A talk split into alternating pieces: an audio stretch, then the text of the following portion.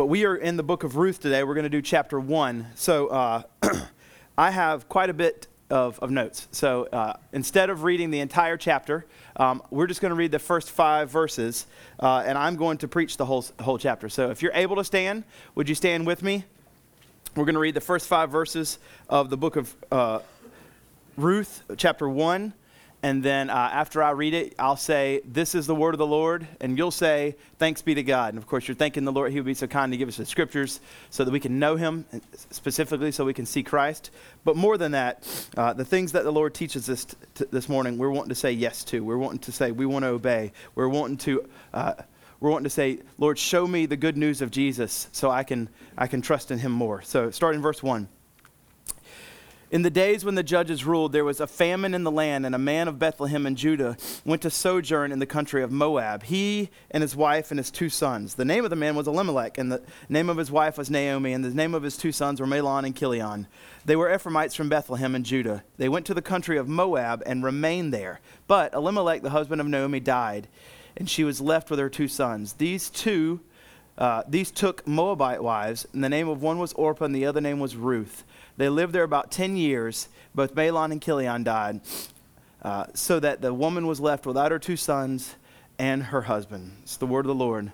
Thanks be to God. You can have a seat. Let's pray. Lord, we we thank you so much for the opportunity you've given us as a, as a church to study the book of Ruth together. Um, and we pray that as we as we sojourn through this book for the next four weeks, and we see your providential hand moving uh, through both good situations uh, and difficult situations, that we would rejoice knowing that you're a good God uh, whose sovereignty we can trust, and not just as we see it on the pages of the scripture, but as we experience it in our own lives. And we thank you for um, the the small picture of the gospel in the book of Ruth so that we can understand and that we can know who Christ is. Uh, I pray that all of us would see Christ uh, in the book of Ruth, and that we rejoice for what Jesus has done in our own life. We pray this in Jesus' name. Amen. So uh, we're going through the book of Ruth today, uh, or chapter one. Uh, it's, we don't know who wrote it. We're, it, we're unsure. I'm going to do a little bit of an introduction before we hop in so you can know kind of what's going on. Uh, we don't know who wrote it. Uh, it was written probably around one thousand B C, so uh, written several years after everything that actually happened in here. Uh, the theme of the book of Ruth um, is really known as you get towards the very end. And as you get towards the very end of the book of Ruth and you have this little genealogy, you see that there's a genealogy of David listed, David being uh, the greatest king in Israel's history. And so the theme, the theme as you finally get to the end is you realize that the Lord is saving or preserving the line of the king of Israel. And so uh, because of this story of Ruth, we can see how David is actually going to bring about, or God's going to bring about King David. And so uh, one, one commentator uh, breaks down the book of Ruth in this way. Act one or chapter one is the crisis for the royal line. There's a crisis that the royal line's not going to be preserved. Chapter two is there's a ray of hope now that the royal line's going to be preserved. Chapter three is there's a complication now. Uh, drama, will it happen for the royal line? And then in, ch- in chapter four, we see the rescue of the ro- royal line. We see how the, God brings rescue to them. And so uh, in the background of the entire book of Ruth is the question, which is, will King David's line uh, be preserved? Will, will we finally see that King David is going to, well, his granddad, going to be born? So, uh, the, also, there's some other things going on in the background. All fall, we studied the book of Judges. And as we as we talked about in the book of Judges, if you remember, it's just a really bad period. Uh, there's a downward spiral of depravity. Well, the book of Ruth takes place in the time period of the judges. So this is before there's kings. It's just the period of the judges where different rulers would come up at different times, but mostly the people of Israel uh, did what was right in their own eyes. And so uh, as we're reading the book of Ruth, you need to know that the period of history for Israel is bad. It's it's not good at all. It's during the time where there's both civil and military functions for these, these judges that they're playing. Um, and the people of Israel uh, in this particular time are doing what's right in their own eyes. guys. They're not following God. And the other thing that we can see that's happening in the back in the background of the book of Ruth, which is really guiding all the people's decisions, it happens there in verse one. In the days when the judges ruled, so notice when the judges ruled, there was a famine. So whenever there's no food, people are making lots of decisions based on how are we going to eat. We don't have to make that usually, besides like it's twelve, where are we going to go? But for them, it's not as, not near as simple as that. And so uh, that's kind of the background of the things that are happening. It's in the period of Judges. It's in the period where most Israel is doing what's right in their own eyes. There's not a whole lot of righteous people, uh, and there's a famine.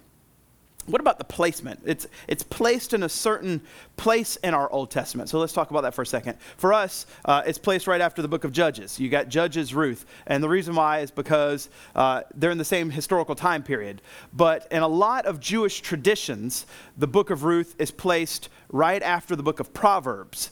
Why would that happen? Why would, what would be the case of that? Well, um, if you remember, the very last thing in, in the book of Proverbs is Proverbs thirty-one. And so when you read read Proverbs thirty-one, you think to yourself, well, this woman's completely, you know, unattainable. There's no way that we could ever be like her. And it's as if the writers of the, the uh, Old Testament and, and Jewish history are saying, oh, you want a real life example of what that practically looks like of Proverbs thirty-one? Well, great. Here's the book of Ruth. And there's lots of similarities between the two. As John Sailhammer, my Old Testament professor, I got to actually take him for one class. He pointed out lots of similarities where in, in the literary structure of Proverbs thirty-one and Ruth, where you can see, she's not perfect. Ruth isn't perfect, but nevertheless, uh, there's, there's, there's similarities between the Proverbs thirty-one and, and the character Ruth in the book of Ruth, because there's lots of literary uh, things that are happening. Both women are energetic and active, Proverbs thirty-one and Ruth two. Both both women supply the needs of their households, Proverbs thirty-one, Ruth two. Both are extremely kind. They show this thing, Hesed, uh, Proverbs thirty-one and Ruth three. Both are praised by their husbands in Proverbs thirty-one and Ruth three.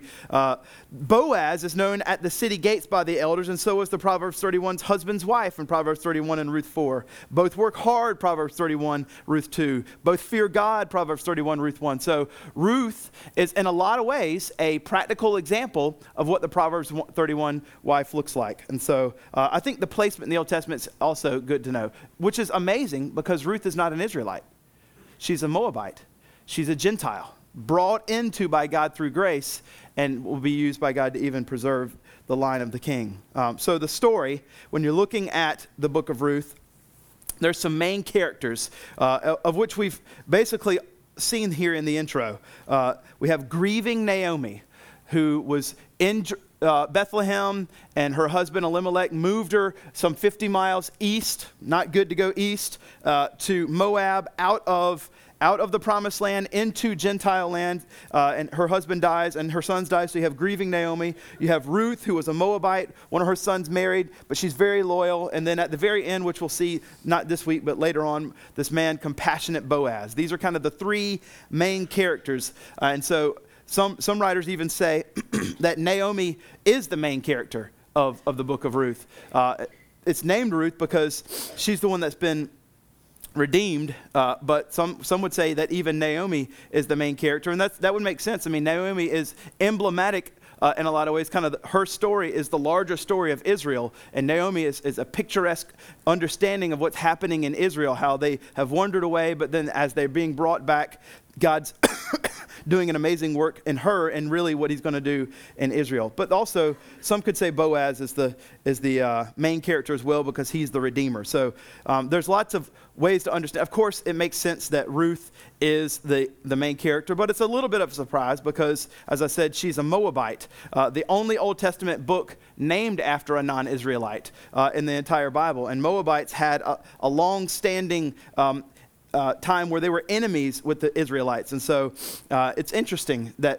that we would have the book be named Ruth. Um, but uh, let's see here.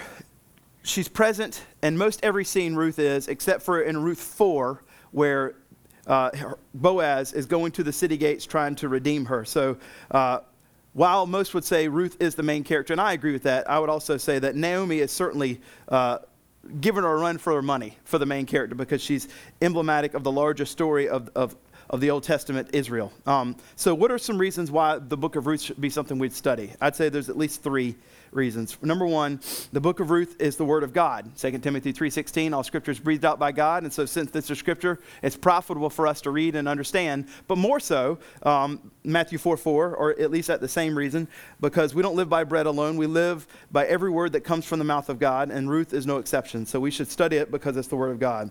But also that in inside this story, we get to see, of course, always the larger story of God's redeeming grace. We get to see and understand uh, from another perspective the gospel. And it's always great for us to understand the gospel further through the book of Ruth. And so Ruth contributes to the overarching story of redemption. And we get to see redemption in the book of Ruth. And it gives us a greater understanding of God. It gives us a greater understanding of what he's doing. And it advances the story of The, the work of God in redemption from Adam all the way to the end. And it also magnifies for us this amazing Hesed or uh, unstoppable love that God has for us. Um, and the third reason why, which we'll even see today, is it, it helps us appreciate more the providential hand of God in our everyday lives. We're going to see the providential hand is just how he's sovereign, working in people's lives through both good and bad circumstances.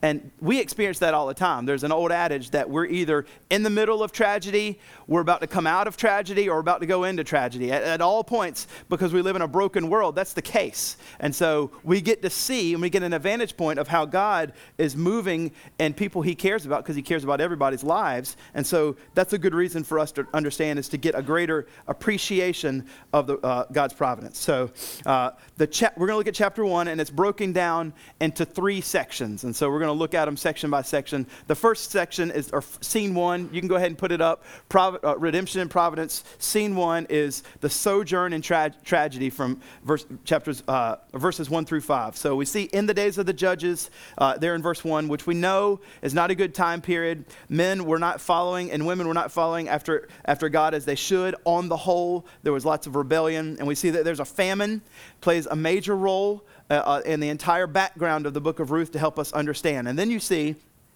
in the days where the judges ruled, this is the irony, there was a famine in the land, and the man of Bethlehem. Now, Bethlehem is the house of bread. This is what it literally means. The house, there's a famine in the house of bread. That's like there's no pancakes at I hop. It's it's. I HOB has no bread. What's going on here? That's the real meaning of I HOB. That little thing they did last fall was nothing. I HOB is International House of Bread. We're talking about Bethlehem. There's no food. And so whenever there's no food at I HOB, what are we going to do? Uh, not only is this, you shouldn't leave is, is the big is the big idea here. You have a man named Elimelech where there's no fo- there's no food in Bethlehem. And so what does he do? He sojourns east to the country of Moab. He leaves the promised land where God is going to bring blessing first, and goes east around the Dead Sea to the country of Moab. Not a good idea. That's not, on the whole, it's not the best idea to leave one of the few places that God's likely to bring food first. So we see Elimelech making not great decisions. Now, we can sympathize with him. A man wants to provide for his family. Uh, but this is a unique situation. Uh, if there's a famine in Rock Hill, this isn't the promised land. We can just go to Charleston, or we can just go to Atlanta, or we can just go wherever the food is, right?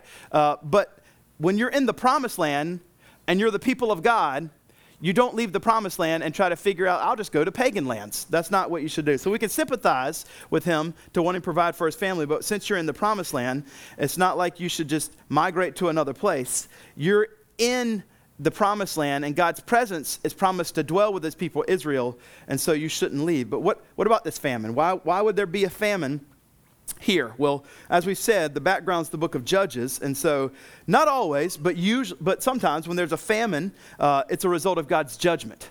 And so I believe in this particular case, um, this is a, a result, the famine is a result of God's judgment on his people because of the background of, of the book of Judges, and even specifically uh, what happens in the family of Elimelech and Naomi is because of sin. Uh, it's because of God's judgment upon them, because they they leave uh, Bethlehem and go go away. And this is why the tragedies come to them. Um, so uh, they know that they, they know the words that they're not supposed to leave. Uh, they, if famine comes, God's blessing is if in the Old Covenant, God promised blessing for his people whenever they're obeying, but when they're not obeying, whenever they're being disobedient, he promises that defeat of enemies would come. He promises that their crops would fail, et cetera. And that's what's going on here. And he even warned for, for more disobedience in, in Deuteronomy twenty-eight that there would be infertility and famine. And th- those things are present in the book of Ruth. And so um, because of these things, we can see that God's word is coming true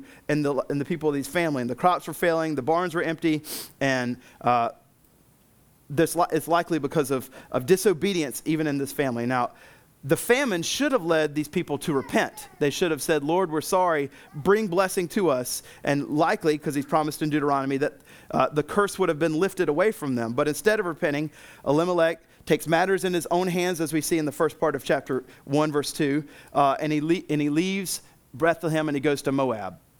Now, ironically, uh, Elimelech, the name means my God is king, but God was not the king of his heart. Um, He wanted to take matters in his own hands. These are like the Christians of the world that kind of live like the rest of the world, Elimelech was. And so uh, Sinclair Ferguson says, instead of turning back to the Lord, they turned their backs on the Lord and they went to go live in Moab. Instead of mourning over the sin of the land and asking God to restore things, they left their, the, their family left the fields of Bethlehem to go to the fields of Moab, not Not a good decision. And even while they're there, after Elimelech dies, uh, we see poor decisions made where uh, the two sons, Mahlon and Chilion, actually marry two Moabite women. Now, we know that Ruth is redeemed later, but there is a law against marrying Moabite women as well, and they broke that. So here we can just stop and we can just, from first application, we can see Elimelech is not leading his family well. The, the one thing he's trying to make sure doesn't happen, happens. There's a famine. We should leave so we can go eat, so we can stay alive. He gets over here, and the one thing he's trying to avoid, which is death, happens. He dies. Um, and so we can see there's a challenge for us then as men that we need to lead our families well. We need to lead our families by keeping them in the church, not leading them away. We need to lead our families well and love our fam- our, our children and our wives well, not lead them towards cities of idolatry and idolatry, but lead them back towards the Lord. Uh, we need to lead, uh, not let our children marry unbelievers, but instead let them grow up so that they love Christ, love the gospel, marry Christians, and then they can do the same thing that we're trying to do and continue uh, to raise their children to know the Lord. Just a, a quick, easy application from the very beginning in the intro we can see is that we need to not be like Elimelech. So they go, as I said, to the country of Moab. Now, it's just fifty miles away. Now, that sounds like, oh, that's a lot for walking. It is a lot for walking. Um, but they go fifty miles away around the Dead Sea to this Moab, uh, where, uh, as we know, this is a pagan land. The Moabites were the people from Judges three, where Ehud stabbed the king, the Moabite fat king, the very fat man. He lost his knife inside his blubber. He stabbed him when he was on the commode. Um, it, you, you can go look at that. It's the greatest... One of my favorite sermons I've ever preached. Not the greatest. It's just fun that a guy preached, uh, stabbed a guy on the to- on the toilet. Um, so that's around Judges three. It could be that uh, Judges is really long. It could be that the book of Ruth is taking place around that time. Uh, and, and Judges three maybe into, I don't know, seven or so. Uh, but the Moabites uh, themselves are, are pretty bad pagans. The Moabites trace their origin back to the incestuous relationship that Lot had with his oldest daughter in Genesis nineteen. And so this is this is the beginnings of the Moabite people. They were born out of incest. Um, and so the Moabites also, whenever Israel was trying to leave um, Egypt and go back home to the promised land, the Moabites were the ones that resisted e- Israel being able to pass through their land to get to the promised land. Uh, we also see it in, in Numbers twenty-five where the Moabite women came out and seduced the men of Israel to cause them to sin against God. So there's a history of these particular people uh, and their pagan ways. And so this is where Elimelech decides to move his family to the incest-starting, God-resisting, idolatrous, uh, where women seduce the men of Israel place. This is where he decides to move his family. This is not good. So as his name is, my God is king, God is not his king. Naomi, however, means pleasant. Uh, and so she was likely a very pleasant woman until she gets to this point. She's going to change her name at the end of the chapter. And you have Mahlon and Chilion. These are, uh, if you're going to name your children, you shouldn't name them sick and dying. Th- this is basically their names are translated into weakling or sick and frail and dying or leading to death. Uh, so there, you already know what's what's going to happen to them. They're not going to make it.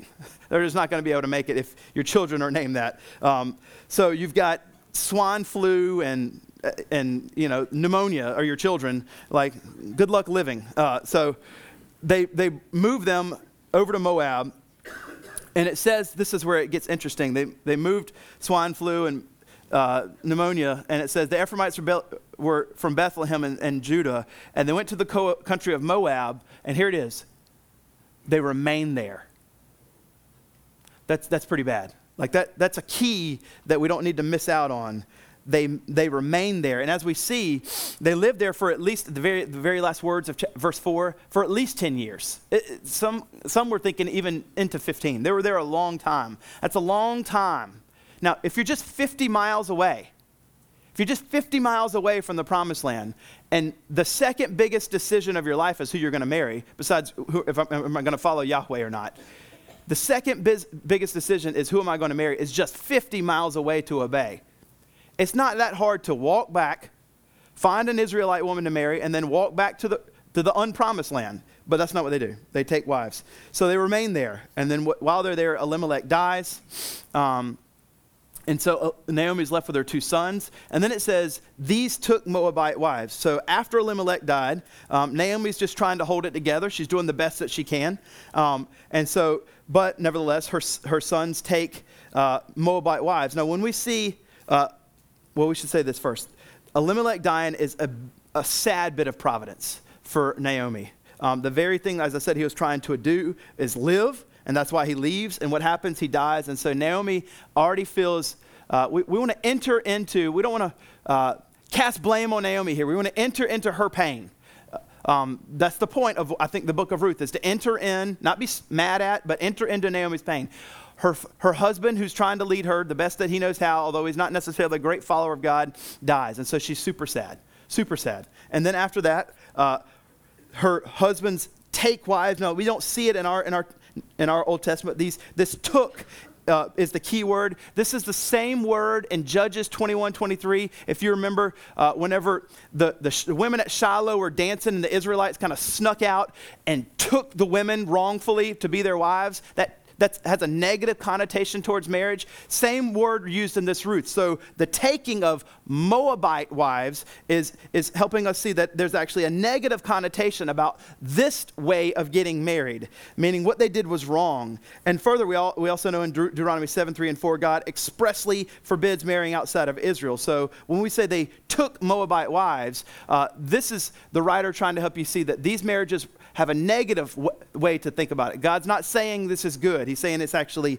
bad. And so, um, and you can even read, uh, as we keep reading, both Orpah and Ruth, the, their Mahlon and Chilion's wives, are both barren.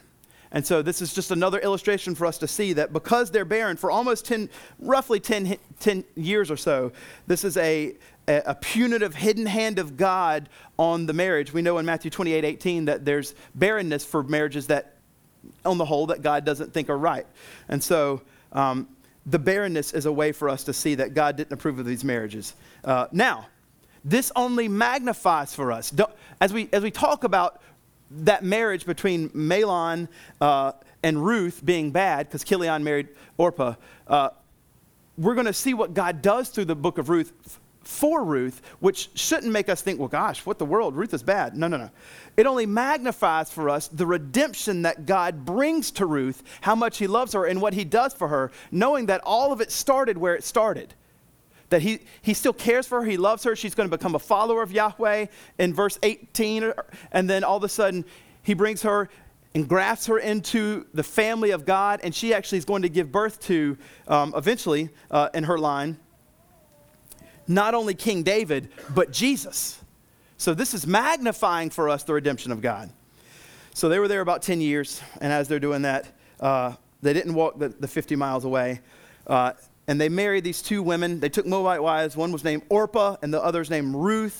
Orpah could be neck. This just kind of tradition that her name could be wreck, neck, as in she turned her neck away from them and went back home to her Moabite gods. We don't know that for sure. It's just, I mean, these are Moabite names, not Israelite names. So the history of those names is hard to tell. Ruth historically could mean friend or refreshment. Uh, and so, of course, Orpah's got the bad connotation. Ruth has got the good connotation because as you go, Orpah makes the bad decision and Ruth makes the great decision. Could be. We don't know. Uh, but I like it. We'll, we'll go with that. We'll say Ruth means friend and refreshment and Orpah means neck. Um, so now you have Mahlon and Chilion, sick and dying, swine flu and pneumonia. They die. Enter into Naomi's troubles again. Now she's lost her husband and now she's lost her two sons.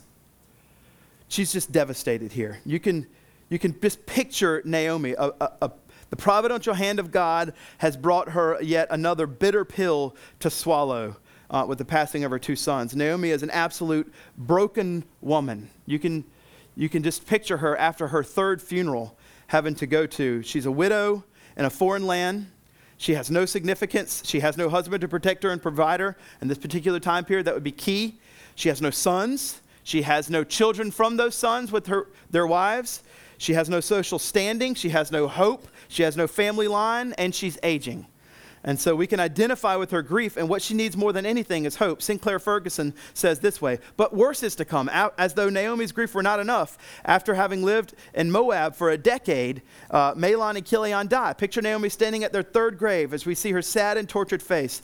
Are there tears? Is she now so emotionally exhausted by sorrow, she's unable to even find relief in tears? A mourner who cannot even weep. Naomi is left without her two sons and without her husband. She is, and this is something that the Old Testament is particularly sensitive, left in the position position of someone experiencing one of the most painful curses. There is no living fruit from her womb. She is bereft, alienated, and lonely. In these cruel losses, she must feel that God has thrust his sword into her heart, twisted it, and then thrusted it even deeper. It is surely tragedy to lose a husband, but why has this sovereign Lord thrust the sword in again and twisted it around her soul? Weakling and pining, another two ways you can translate the sons' names. Weakling and pining, Mahlon and Chilion, may be the meaning of her sons' names, but in an early sense of their physical frailty suggested by these names was no preparation for her for the stunning and numbing pain Naomi feels and now experiences in their premature deaths. And so Naomi is broken. She's broken. And we need to know that that's uh, that's painful. So if if you are, and I mean I can I can a bit understand this, the last year has been difficult. If you are in the midst of that tragedy, you're coming at the end and you're just broken. What you need and what I need and what we all needed to hear is hope.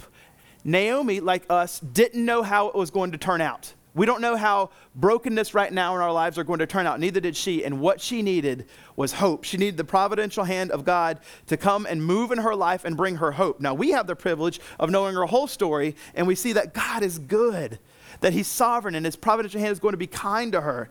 And so he's going to bring her from emptiness to fullness, from tra- tragedy to glory. And so the question is, can she can she trust God? And the question for you and I is, can we trust God when he's going to bring us in the midst of emptiness into and out of tragedy into hope? Can we do that? We we should be able to. You can trust the Lord. You can trust the Lord. And so let's worship God in the midst of our suffering like Job does in Job chapter one. And that's the that's the uh, it's the challenge for her. And we're going to see uh, as we get towards the end of chapter one, she's bitter. And that's okay. That's okay. God can handle bitterness. So that's the first section we see here. She's left without her two sons and her husband. Now we're going to start scene two of chapter one. Um, scene two is the return from tragedy. So uh, what we're going to see in, in chapter two is six through eighteen, uh, you can go ahead and put up scene two. Uh, we're going to see uh, she's returning. So she's she's in Moab and she's coming home. She's on this long ro- road home. And as she's going to do that, we're going to look at three different little kind of conversations she has, or three different exchanges. So she hears, this is, this, she needs hope. First verse out of the block, verse six is hope. Notice the goodness of God bringing grace to her in verse six. Then she arose with her daughters-in-law to return to the country of Moab, for she had, here it is, heard in the fields of Moab, she's out there, that the Lord had visited his people and given them food. She's out in Moab trying to find food, and somehow she hears there's food back at I HOB. There's food back at the International House of Bread. Stuff's going on at, at Bethlehem. I don't know. I don't know how she heard it. How'd she hear it? Did someone put it on the gram? Who knows? She doesn't have it, but somehow that's Instagram. I just found out that people call it the gram. Um, so uh, how did she hear it? We don't know. But what we do know is this: it's the it's the providential hand of God that lets her realize you've been brought all the way out here to Moab, but you can come back to Bethlehem.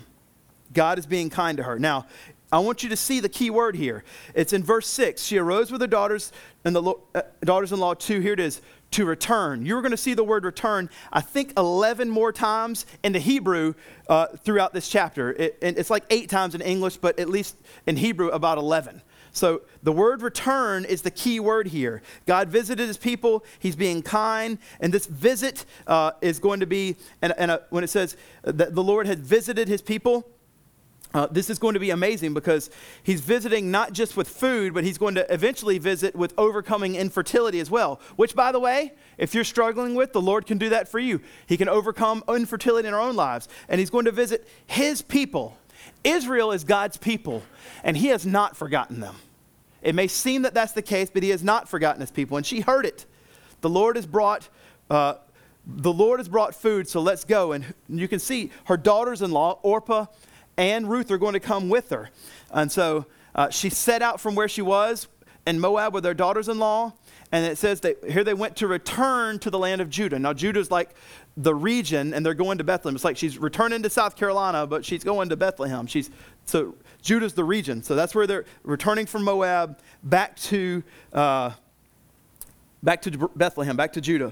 And so what we're going to see now in Chapters, uh, I'm sorry, chapter one, verses eight through ten, uh, eleven through uh, fourteen, and then fifteen through eighteen, three little conversations she's going to have. So first exchange comes at verse eight. You can go ahead and stick the little first exchange under there for me. Hit the next. There we go. So there's exchange number one. Here you're going to see uh, Naomi's proposal and Ruth and, and Orpah's protest in verses eight through ten. So she says, but Naomi said to her, her daughters-in-law, go. Return to your mother's house. She's she's leaving Moab, and they're following her. And she's like, don't come with me. Just go back. I'm going to go back by myself. Go return to your mother's house. It's interesting she says mother's house and not father's house. It's quite interesting uh, because mother's house, it, it could be that their dads were dead, but likely not. It's probably, uh, mother's house is a phrase in the, in the Old Testament, in the, in the Hebrew, that's like referring to go back to Moab where you can find love and marriage. Go back to where you can get married again. So re- return to your mother's house. So go home and find love and marriage back in Moab is basically what she's saying. Return to your mother's house. May the Lord deal kindly with you as you have dealt with the dead and with me. May the Lord grant that you may find rest, each of you in the house of her husband. Then she kissed them and she lifted up their voices and wept. So she's very upset. Um, enter into her, her despair. She's very sad. But then they, they protest. And they said, no, we will return with you to your people. So you can see there's a there's a big thing of returning here. And he said she's she prays for them in a lot of ways. She wishes that Yahweh to be merciful for them in the harsh circumstances. She believed God was indeed kind still, even though she's bitter. Uh, she wants this kindness to extend to them. She wants them uh, even beyond the borders of Israel in Moab for them to find hope. And she prays that God would grant this to them, grant a husband to them. She kisses them. She's weeping to them. And they say, no, we're not going to do it. Which brings us to the next exchange. You can go next uh, in verses eleven through fourteen. Here we're going to see Naomi persist to go back. Uh, uh, Orpah is going to bid farewell, but Ruth is going to cling. She's going to make a commitment. Verse eleven. But Naomi uh, said, turn back, my daughters. Why will you go with me? And she's going to try to help them understand uh, in verses eleven through thirteen. This doesn't make any sense for you to try to stay with me. Uh, you can see it here. Have I sons in my womb that I may become, they may become your husbands? And this time that would that would that could happen. Turn back, my daughters, go away, uh, go your way, for I am too old to have a husband. And if I should even have hope, even if I should have a husband this night, and I should bear sons, would you therefore just wait until they're grown before, and you would just refrain in marriage? Uh, she's basically just telling them, um, listen, Orpah, Ruth, it's not going to happen. I'm not. I don't even have any children. If I did, would you literally wait for them to come of age? You're going to sit around and wait? You're better off without me. Go back home and find a husband. Um, and she explains that that would be the best idea. And then she explains her perspective right here in verse thirteen b. "No, my daughters, for it is exceedingly bitter to me for your sake that the hand of the Lord has gone out against me." She recognizes here that uh, that it's the providential hand of God of bringing these things. And I would say because of disobedience uh, on the behalf of Elimelech and the family. Uh, but she's not uh, making a moral accusation against God. She's just saying, why go with me? You shouldn't stay with me. These things are happening to me in the providence of God. Things could even get worse. So don't stay with me. It's exceedingly bitter. And so uh, she's not necessarily understanding everything uh, correctly, but she does see that God's involved in her life. Uh, she's she's not an atheist. She believes in God's sovereign control. It's kind of the equivalent of when things are not going bad for you, you can, you can say when you're mad, you're just mad, and maybe you're bitter at God. I believe in God, but I'm just kind of mad at him right now. This is kind of where she is, which is totally understandable. She's lost her husband and her two children.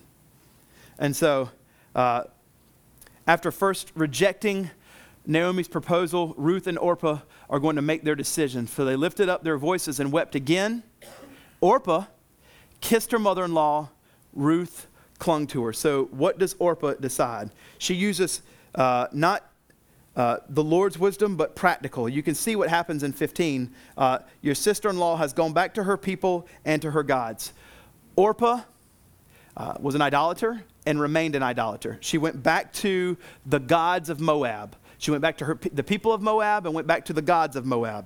However, Ruth, and I mean, this is the most accidental evangelistic encounter that Naomi ever had. Naomi was doing everything wrong when it comes to trying to lead somebody to God, right? And this is, she does. Uh, she's going to see Ruth get converted in front of her despite her bad evangelistic endeavors. Uh, so Orpah makes the decision, no, I'm going to go back. Practically, that makes sense to me. I should just go back. Ruth's not, uh, or, Naomi's not giving good advice.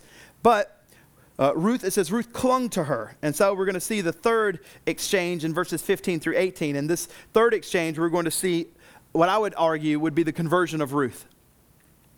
And she said, "See, your sister-in-law is going back to her people and to her gods. Return," another word, return. "Return with your sister-in-law and go back." But Ruth says this. Now, uh, from sixteen to uh, the end of seventeen, there's this thing called a chiastic structure in, in, in the Bible, which just means, maybe you know, like there's A prime, or there's A, and then way down at the bottom there's A prime, and then there's B, and there's B prime, and then when you get to the middle, the middle sentence is like the big point of what's trying to make. That's basically what, just think of it as like, uh, you know, one of these little deals, and when you get to the big point, that's that's the that's the amazing thing that we're trying to see. So we're seeing a chiastic structure here uh, in these particular verses, where in sixteen you say, uh, "Do not urge me to return uh, from following you," and that kind of that's if that's a a prime is at the bottom of seventeen. "May the Lord do to me uh, also if anything departs from me." And then you got the next B, which is, "For where you go uh, I'll go, and where you lodge I'll lodge."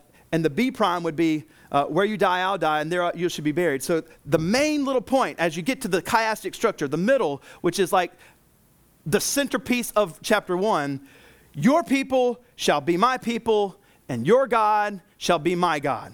So that would be where I think Ruth is making a, a, a confession of uh, being a follower of Yahweh, and she's converted. She confesses her faith, and the text is amplifying it for us, wanting us to see in a chiastic structure. Hebrew does this all the time, makes chiastic structures, because they want you to see when you get to that middle thing, that's so huge and important. And for Ruth, that is, your people are going to be my people. Your God are going to be. I don't want to be a Moabite Gentile anymore. I want to be engrafted into the people of Israel. I don't want to follow pagan idolatry gods. I want to know the one true God, Yahweh. I am a conversion. I'm a convert. I'm a convert. I am a believer in Yahweh. I trust in your God now. All other gods are false gods. I believe in the one true God. And so Naomi points out the. to Ruth, "Go follow Orpah," and Ruth says, "No, I'm not going to do it." And so Ruth isn't confessing faith in Naomi. She's confessing faith in Yahweh. In this moment, Ruth is saved, she's converted, and she now follows Yahweh. One of the clearest conversions in the, in the Old Testament is here. She's saying, the reason why I'm going to stay with you, Naomi, is because I belong to Yahweh. I believe in him. And so she wants to be a part of the covenant people. She wants to make Uh, Naomi's God, though Naomi hasn't been necessarily in this moment, it's the great wit- the greatest witness, which just helps us understand when people get saved, it's God, right? It's the Lord that does it. No matter how bad of a witness you think you are, you, you should still be a, do the best you can. But if someone's going to get saved, praise the Lord. The Lord is going to do it uh, in us and through us. Uh, he gets the glory, not us. And so she's declaring that the God that made a covenant with Abraham, that brought the people out of Egypt, this Ruth is saying, that's my God.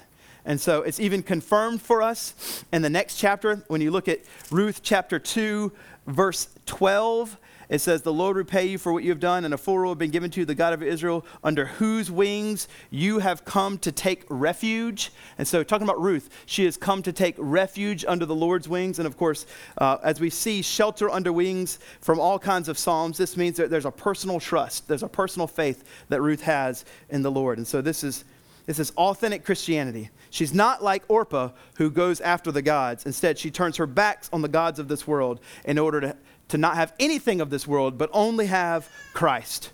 Orpah takes uh, the, the wide road to Moab. Ruth takes the narrow road to Bethlehem. She becomes a follower of, of Yahweh. And then you see what happens here. After... After you see the chiastic structure, and she says, "You're gonna, you're, I'm gonna follow you." When Naomi saw that she was determined, this is awesome. Verse eighteen. When Naomi saw she was determined to go with her, she just didn't say anything. Naomi's just like, "I got nothing to say." That's awesome. Maybe she's thinking it's awesome. That's all speculation. One co- one commenter says this: Ruth's eloquent declaration of devotion to Naomi leaves the older woman speechless. No doubt she was impressed by Ruth's rhetoric, Ruth's rhetoric, but it was the firmness of her resolve and the determination in her voice that convinced Naomi to back off and stop trying to convince her to return to Moab. In other words, she's saying, I'm a follower of Yahweh now. I'm a follower of him. I love him forever. Stop trying to convince me otherwise. And so there's, in this particular section, in the in the third conversation, we see Ruth's conversion. So why is it important for us to, to notice that? What's what's great about that? Obviously, someone's converted, right? This is awesome. Uh, so it's one of the bright spots in chapter one. It's one of the great spots of seeing God's providence in chapter one, that someone's converted. God's going to now use Ruth in bitter Naomi's life in a significant way. And so we're going to see how the Moabite woman Ruth is used in Naomi's life, because it helps us understand how much God loves Naomi. And so through this, also, this is why it's great, through this Moabite woman, Ruth, King David will eventually be born. And in the New Testament, we see, as this Gentile woman's being grafted in, in the New Testament, we see, since Ruth is being grafted in, likely everybody in this room gets to be engrafted in as Gentiles into this great family of God. So the conversion of Ruth is great in that way. Also, um, we can see our salvation in Ruth's salvation. W- Ruth was an outsider, and then God saved her and made her a part of the family of God, just like us. Ruth was once dead in her sin, and now she's been made alive, just like us. Ruth was once an idolater, worshiping false gods in Moab, and now she worships the one true God, Israel. Of Israel, and just like us, we, we get to, because of Christ, worship God. And we can also see another thing. Ruth points out something amazing when she says, your people shall be my people, and your God shall be my God. Now, I want to I want to highlight that first half. Not, not just that she's a conversion, a, a convert now of Yahweh, but she also understands that salvation also means that we're saved to a people. Um, we can gain insight that salvation means we're saved into a community. My people, she understands that when I'm saved to God, I'm also saved to a family. Um, and so the same for us. When we're saved, we're saved to a community, a church, a, a people called out, an ecclesia of people called out to be a part of that family. So every person that's a believer in Christ, this means that you're also called to be a part of a family, which is what we experience here, which is a great thing. Churches are filled with Ruths and Naomis and Boazes, right? And some are easy to love and some aren't, but we're called to love everybody, not just the great Boazes or the easy to love Ruths, but even the hard to love Naomis. And so everybody here thinks they're Ruth and Boaz. No one thinks they're Naomi, but you might be a Naomi and you might not realize it, but it doesn't matter. It really doesn't matter. But point is this: love everyone in the church, no matter who they are and where they are, because they've been called to be a part of this family. They've been called to be a part of this pe- these people. And so we care about them like God cares about them. Salvation means we're saved to a community. Now, salvation doesn't mean that everything's perfect for you on earth. Everything doesn't get great for Ruth. Naomi still is going to have difficult times. Salvation does mean that our sins are forgiven ever, forever by the perfect Jesus, and we will be with him in eternity. That's what it means. And so for these ladies, it's a long road home as they go back home. And so maybe you're like them. You've wandered afar away. You're, you've been off in Moab, and it's time to come home. Maybe that's your life right now. And I would just say, come home. Come home right now. You don't have a fifty-mile trek to Moab. You have literally a close your eyes and prayer to, Lord, I'm coming home. That's all it is. Your return is not as difficult as theirs. Lord, I want to come home. So come home. Third scene. This is what the, the arrival at home looks like. Third scene. You can go ahead and put it up. The arrival back home, nineteen through twenty-two. Um, if you didn't grow up in Rock Hill, you grew up in another city.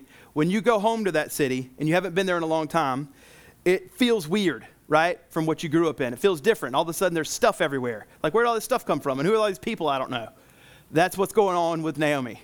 All right. She's going back to a place she hasn't been to ten or fifteen years. She knows some people. She doesn't know people. They're excited to see her, but she doesn't not necessarily excited to see them. There's there's a bit of a buzz in the city. Naomi's back. Naomi's back. What is she doing? What's, where's she been? What's going on? And so, but she's not excited to see them. Like, I, I, why you want to talk to me? Uh, and so you can see uh, that's what's happening here. So the two of them went on until they came to Bethlehem. And when they came into Bethlehem, the whole town was stirred. There's a buzz because of them. And the women said, oh, is this Naomi? You're back. And so they remember, they remember pleasant Naomi. They remember sweet, pleasant Naomi. Her name's Naomi. And she's quick to let them know. Don't call me Naomi. Call me Mara. Don't call me sweetie pie. Call me bitter. That's who I am now. I'm a bitter person. Don't call me Naomi. Naomi. Now, the whole town's in a stir, and they see this Moabite stranger Ruth, and they're wanting to know who's going on. And she immediately just, right, right up front, we can we can appreciate the open honesty that, that Naomi has from, from the get-go. Uh, don't call me pleasant anymore because I'm not. You can just call me bitter. She has lost so much, and she's not going to put on the facade. This is good, right? This is good. She doesn't do the typical church. How you doing in the in the midst of all your tragedies? I'm fine. That's what we do, right? How you doing? Okay, I'm good. That's great, I think, that she's not doing that. She's not putting on a fake facade. Instead, she's saying, I'm bitter.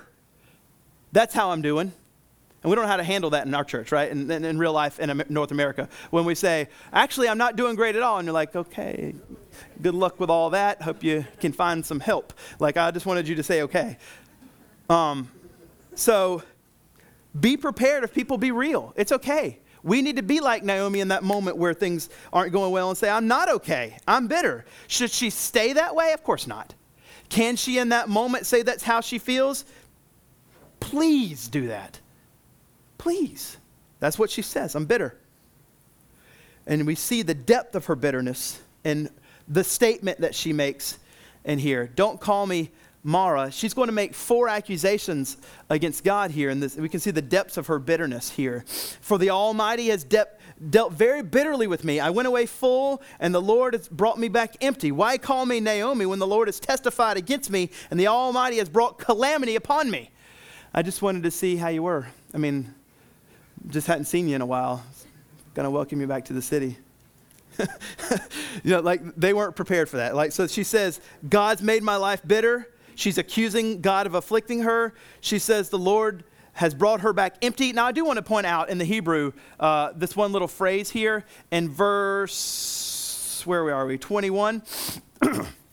I went away full, and it says, and the Lord brought me back empty. That take that word empty, and you can move it to right before and in the thee. It can be, I went away full and empty. God didn't do it. I'm not assigning blame to God as empty. I went away full and empty. The Lord brought me back. So it could be just saying, I got empty, and God's gracious hand, the Lord brought me back. I think it's that. But nevertheless, um, in our English, it's been moved. Why call me Naomi? And so she's saying, the Or she was just saying that she's empty and God brought her back. So, and something else, God has brought me back out of Moab. And then she says, God's brought this calamity. Um, and in this midst of her bitterness, what she needs and what you and I need whenever we're in the midst of this is we need to remember the grace of Jesus. Um, we need to get better at remembering. Naomi could have looked back at even her history of Israel and remembered the grace of God in the Exodus. She could remember uh, lots of providential good things that God had done in the people of Israel, but she's bitter in the moment and she didn't. And what we need to do is get good at remembering the grace of God in the midst of difficult times. We have even a greater exodus.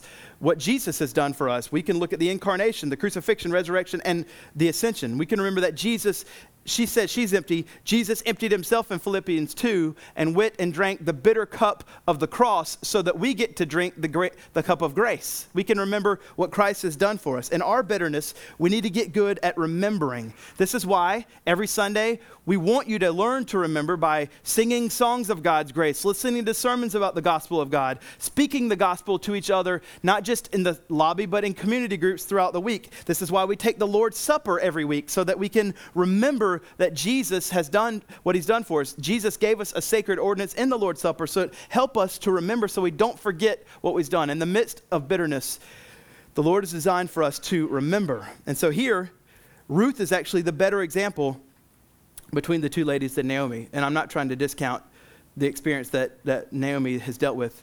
She's, she's had terrible tragedies in her life. Sinclair Ferguson, uh, in his Ruth commentary, quotes a, a, a, sermon, a, a hymn by William Cowper talking about Naomi's situation. He said, "God moves in a mysterious way, his wonders to perform. He plants his footsteps in the sea and rides upon the storm. Ye fearful sa- saints, fresh courage take. The clouds ye so much dread are big with mercy, and they shall break in blessings in your head. His purposes will ripen fast, unfolding every hour. This bud may have a bitter taste, but sweet will be the flower." It's difficult now, but God does bring kindness. Blind unbelief is sure to err and scan his works in vain. God is own interpreter, and he will make it plain. So, in the midst of bitterness, God does bring goodness eventually. It's tough for us to see.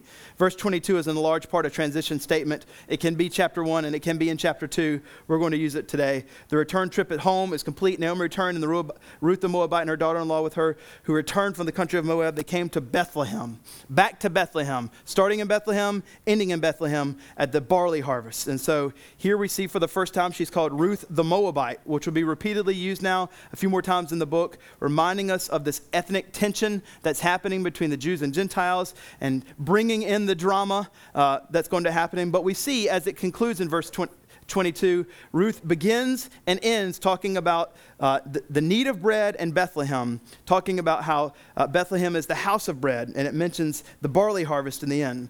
And so we're seeing that the change that happens as that's happening is in verse six, where God comes and visits his people. We hear in verse six where Uh, Naomi said the Lord had visited his people.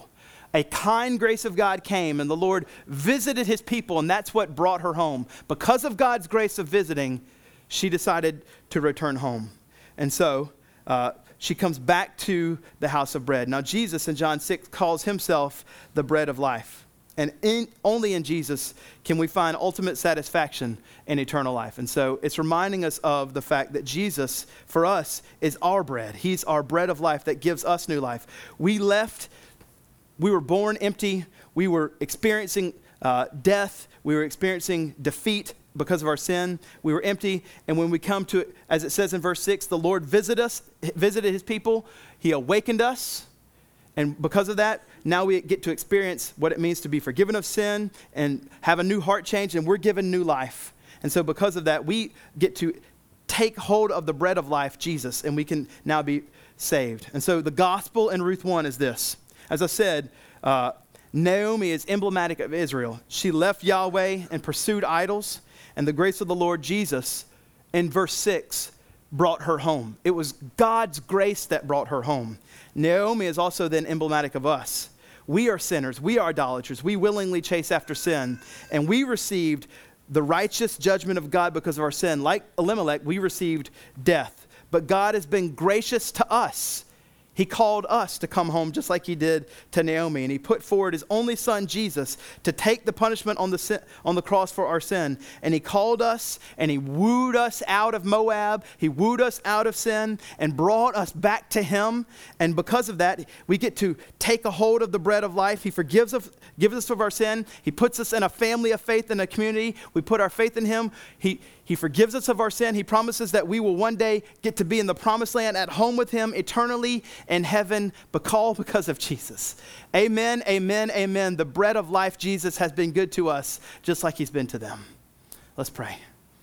Lord, thank you so much for this great gospel in the book of Ruth, that we get to see and understand with a greater understanding of what Jesus has done for us. It helps us remember, as we enter into the Lord's Supper, Lord, it helps us remember that your providential hand is in our lives as well. We may experience difficult times, but we have Jesus. We have Jesus. And so help us, Lord, continually remember the good news of Jesus and what he's done for us in our own lives. And though this life is tough, we're not promised an easy life. We do. We are promised eternity in heaven with you. So help us continue to put all of our hope in that. And while we're here, while we're here, Lord, may we live lives that honor you. As we go into the Lord's Supper, help us remember the good news of Jesus, that he is the bread of life. We pray this in Jesus' name. Amen.